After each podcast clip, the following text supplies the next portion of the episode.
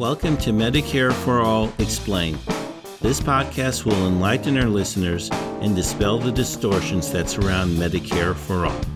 Medicare for All Explained is produced in collaboration with Physicians for a National Health Program and is hosted and produced by Joe Sparks. I'm your host, Joe Sparks.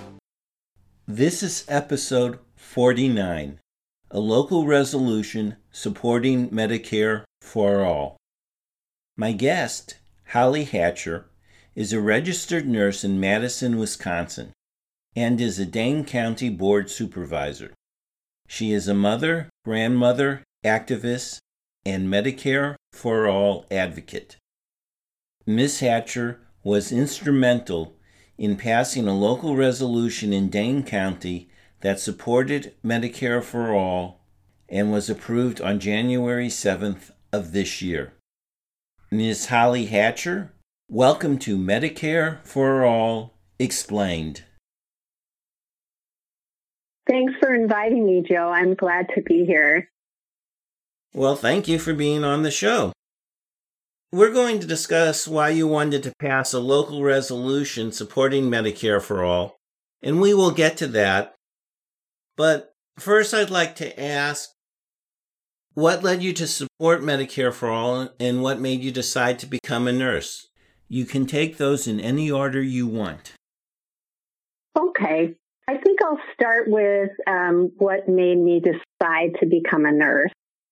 This was a lifelong dream of mine that may sound corny, uh, but it's true. And my mother was my inspiration. Uh, my mom went to nursing school in the mid 1950s, but was expelled during her last semester in school uh, because she left one weekend to travel out of town to meet my father's parents. Apparently, that was strictly forbidden then. Anyway, as a young girl, I dreamt of being a nurse and helping others. I think I probably wanted to follow in my mom's unfulfilled dream. So the story goes that as a young girl, I once packed a suitcase to take to an appointment at our pediatrician's office and insisted that he let me stay with him so I could learn to be his nurse. um, it wasn't until I was going through a divorce that I finally started pursuing my dream. I worked my way through nursing school, working as a bartender while I was raising my two kids as a single mom. And I graduated uh, at the age of 40 and I'm incredibly proud of that accomplishment. I do believe that these real life struggles had an impact on my ability to have empathy and understanding of others' struggles and to have compassion and be better able to care for others as a nurse. Uh, I became a nurse because I wanted to take care of others. And I believe my most important responsibility as a nurse is to advocate for my patients and I take this responsibility very seriously. So therefore, I support Medicare for all uh, because it gives everyone access to quality health care. And I believe that is a right, not a privilege. I have a question. Uh-huh. So you didn't just go right out of school to being a nurse. You had a life before that. Could you describe a little bit what happened? And how you were finally able to become a nurse? Yes, I I took many um, avenues uh, before that time in my life. I at one time I worked as a meter reader for Pitney Bowes. I worked in restaurants. Uh, then I got into healthcare on the business side. I worked at a hospital in a business office, and it was um, from there I managed a hospice office and learned about the business side of healthcare. And it was at that point in my life when I was going through my divorce that I decided to make the leap and go back to school.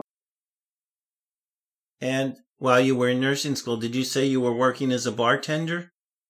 Yes. The reason I mention that is I find it more impressive that you went through all that and still managed to fulfill your dream. Oh, thank you. It was quite a long road to to get there. Now, the other thing you said is that you believe everybody should have access to health care, and that's a right. Were there any experiences that caused you to believe that or to become a supporter of Medicare for all?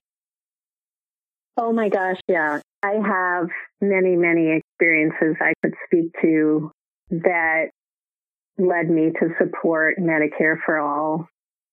Really, it's a labor of love for me. Last May, um, my brother Will died suddenly at home. He was alone in his apartment. He had just turned 62.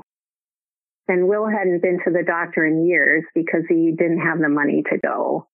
He worked mostly at minimum wage jobs and really just didn't have the money to go to the doctor. As long as he continued to work, he wasn't eligible for any medical assistance. And he used to always say to me, Oh, I'm waiting to get Medicare so I can take care of my health needs. Well, he didn't make it.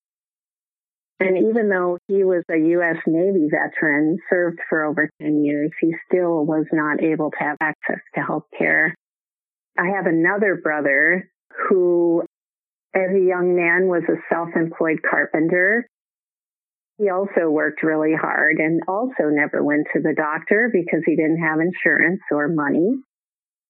And he called me one day and said, I think I have diabetes and he had seen something on TV about the symptoms of diabetes. So at age 29, he basically diagnosed himself with type 1 diabetes. Then subsequently spent years trying to pay off huge accumulations of medical debt. Working full time as a carpenter wasn't enough to simply be able to pay for his life sustaining insulin and diabetes supplies. And his nightmare unfortunately didn't end there. Several years later, he was diagnosed with stage four rectal cancer and lived in Texas at the time and wasn't able to find a doctor who would even see him because he didn't have insurance. So he basically had to seek care through emergency rooms. Um, he was denied the surgery and cancer treatment until he secured some kind of health coverage. So this was like an ongoing nightmare. He did eventually get on Texas Medicaid because he was too sick to work and all, and then he became homeless. And over time, with all of these multiple serious medical conditions, um, he then became disabled. And even then, it took us two years to secure disability for him, and that was only with the help of an attorney. So those are a couple of my personal experiences that led me to see how broken our healthcare system is. Well, let me ex- express my condolences on the loss of your brother. Thank you. I am sorry to hear that, and when I hear stories like this, it just makes me so angry. There is no need for it, but we'll put that mm-hmm. aside for the moment and continue. So, did you have patients tell you similar stories of struggles when you were a nurse? Yes. I I hear these struggles every day to be honest with you and and to different degrees. Uh, there was a period of time uh, in my nursing career where I was an oncology nurse. And um, I can tell you that many times patients were not getting care that they needed or weren't taking medications they needed because they didn't have good insurance coverage. And obviously this led to negative outcomes for the patients. And that was a very common scenario. In the work that I do now, I hear every day from patients where they're not able to either get medications, medical supplies, or needed treatment because of inadequate coverage. So that's something that I hear about all the time. I, I have another example where a patient had worked for the same employer for 20 years. And uh, she was in her, I think she was 49, and she was diagnosed with ovarian cancer. and her employer let her go from her job. So she lost her health coverage. She lost her income and literally had to sell her house to get the coverage, to get the money for the health treatment she needed. It's just, yeah, there's so many sad stories like that. Well, just to emphasize a point, in my experience doing this podcast, I am sorry to say that stories like that are not atypical. I wish they were, but they're not. Well, this question may be somewhat redundant, but I'm going to ask it anyway. What caused you to become politically active? Because you are a supervisor for Dane County, Wisconsin, as I mentioned in the introduction. Well, um, it's a good story. After the 2016 election, I was determined to become more politically active. And I realized that voting, marching, and protesting really wasn't enough. So I made a vow to myself to get more involved. One of the things I started doing was attending an event uh, that Wisconsin Nurses Association sponsors every year called Nurses Day at the Capitol. And basically this event is where nurses can go and learn about the importance of nurses becoming involved in policy making and, and learning about lobbying. So I learned a lot through this event and it was basically through that event that I learned that nurses can and should influence practice standards and processes to assure quality of care. Um, and it was through that event that I met Representative Dianne Hesselbein, who is the assistant minority leader um, and my assembly district representative. Um, I met her while lobbying at the Capitol, and she kept saying to me, I'm going to find a job for you. And it was through that connection that later Dianne um, appointed me to represent our district on the Dane County Dems Executive Board. And it was also through that connection that I was later nominated for a program called Emerge, which is a nationwide political organization that trains Democratic women to run for office. Um, and then through those connections, I met my former um, county board supervisor, Sharon Corrigan, who encouraged me to uh, run. So in 2020, when she retired, I decided to run for her seat on the county board. And you won. And I won by 74% of the vote. yes. Did that surprise you that you won by such a high margin? Yes, it did. And um, why I, is that? I wasn't. Well, I don't really know why I won by that margin, but I do think being a nurse in the midst of a pandemic had something to do with that because the election was in April of last year. Um, and there was an awful lot going on around us during that time. And I do think that did have some impact, although it also impacted my ability to campaign the way I had wanted to because I couldn't go door to door. Um, so it changed how campaigning looked for everyone as well. And so, did you make calls instead? Have people make calls to to campaign? Yes, and I and I invested money in things like mailers and you know campaign literature and calls and networking with people in my district. So yeah, it was an interesting time to be running a campaign and my first time ever. So oh. yeah. Well, you learned quickly. Um, yes. So one of the things that you did is you were instrumental in getting a resolution passed to support Medicare for all, or the Medicare for All acts that were in the last Congress, the 116th Congress. Why did you mm-hmm. feel it mm-hmm. was important to do that at the local level? Well, um, a lot of reasons for that. Um, it was really important to me because it was my first ever resolution that I introduced on the county board. Um, and it, it's something very important to me. Uh, so that was meaningful. I, I think there's a lot of reasons local government should support this. Number one, it signals our support and encourages our state legislators to act on it. I think it also educates and informs our constituents who can then become activists in the movement.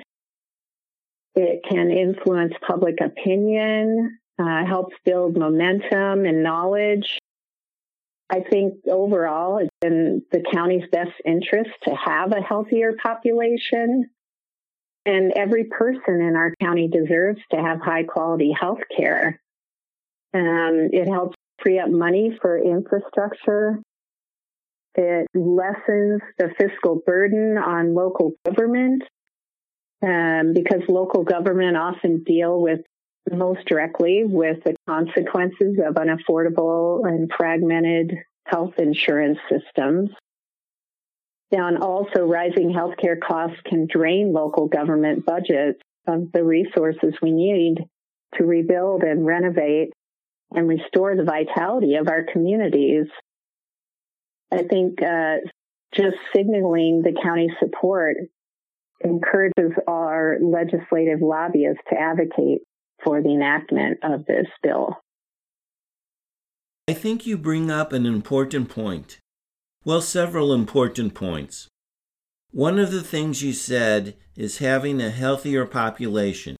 And obviously, that has advantages but I don't think people hear enough how if we had a national Medicare for all system, that would free up resources for state and local governments to do other things, to put more into education or, as you said, infrastructure or other priorities.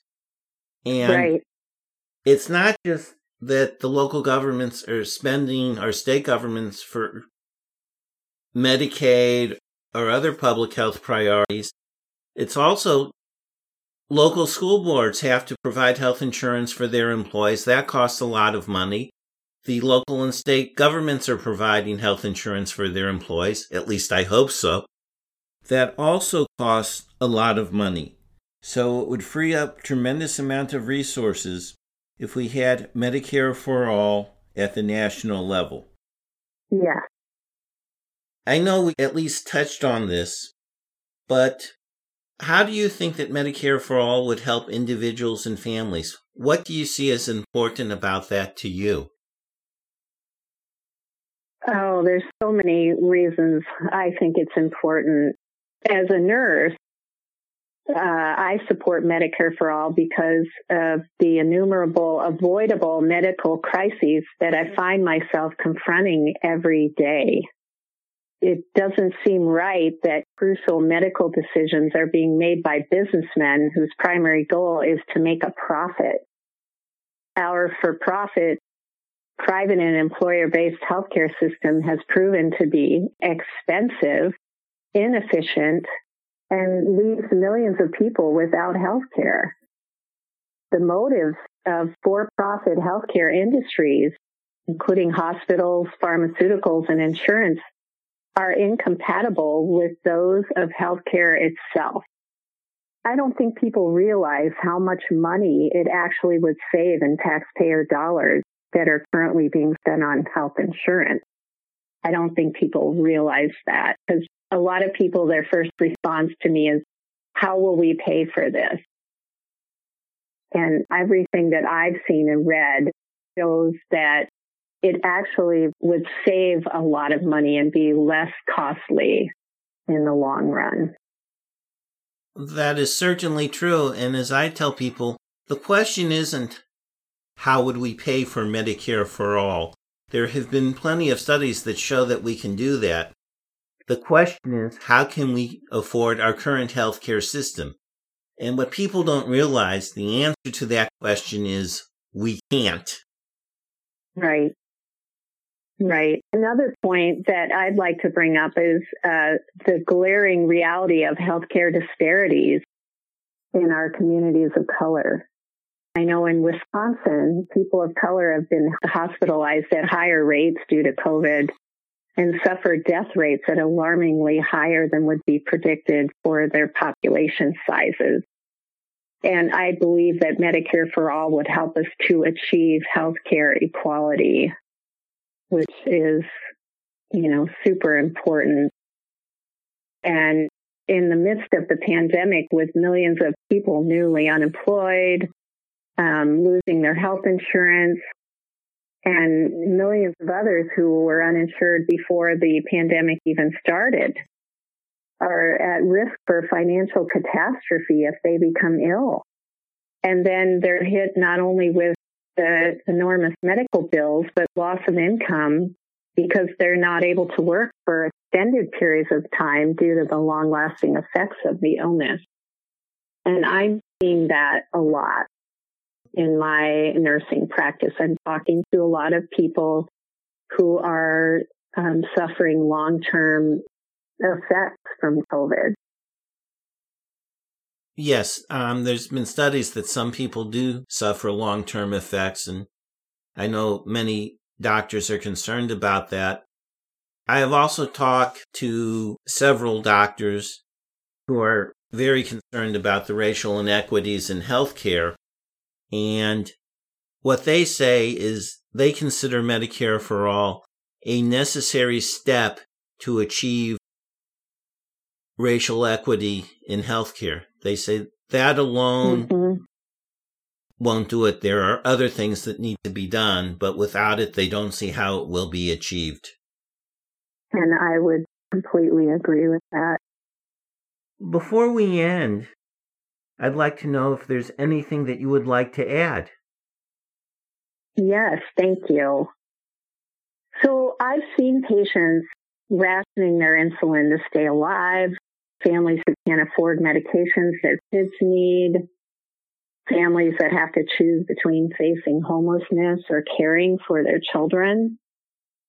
As a nurse, every day I see the painful toll that our current for profit health insurance system is taking on our patients. And the fight for Medicare for all really for nurses is not just fueled by data or popular opinion, but by basic humanity We've made an oath to protect our patients and we can never be quiet or accept the ongoing idea that now is not the right time when we have seen with our own eyes members of our community suffer and die unnecessarily. It's time for us to have Medicare for all and a single payer healthcare system that would end health disparities, control costs, and assure that everyone has equal access to an excellent standard of care for basic humanity indeed. Well, I think that was a very elegant statement of why we need Medicare for all. And sometimes, as an activist, I sometimes get lost in the weeds. But I just love that statement. It's a matter of basic humanity. Holly, thank you so much for being on Medicare for All Explained. Thank you, Joe. You have been listening to Medicare for All Explained. Information about this podcast can be found at our website, MedicareForAllExplained.org. The music for this show is Super Bubbly by Jesse Spillane. The logo was created by Lily Sparks. Thank you for listening.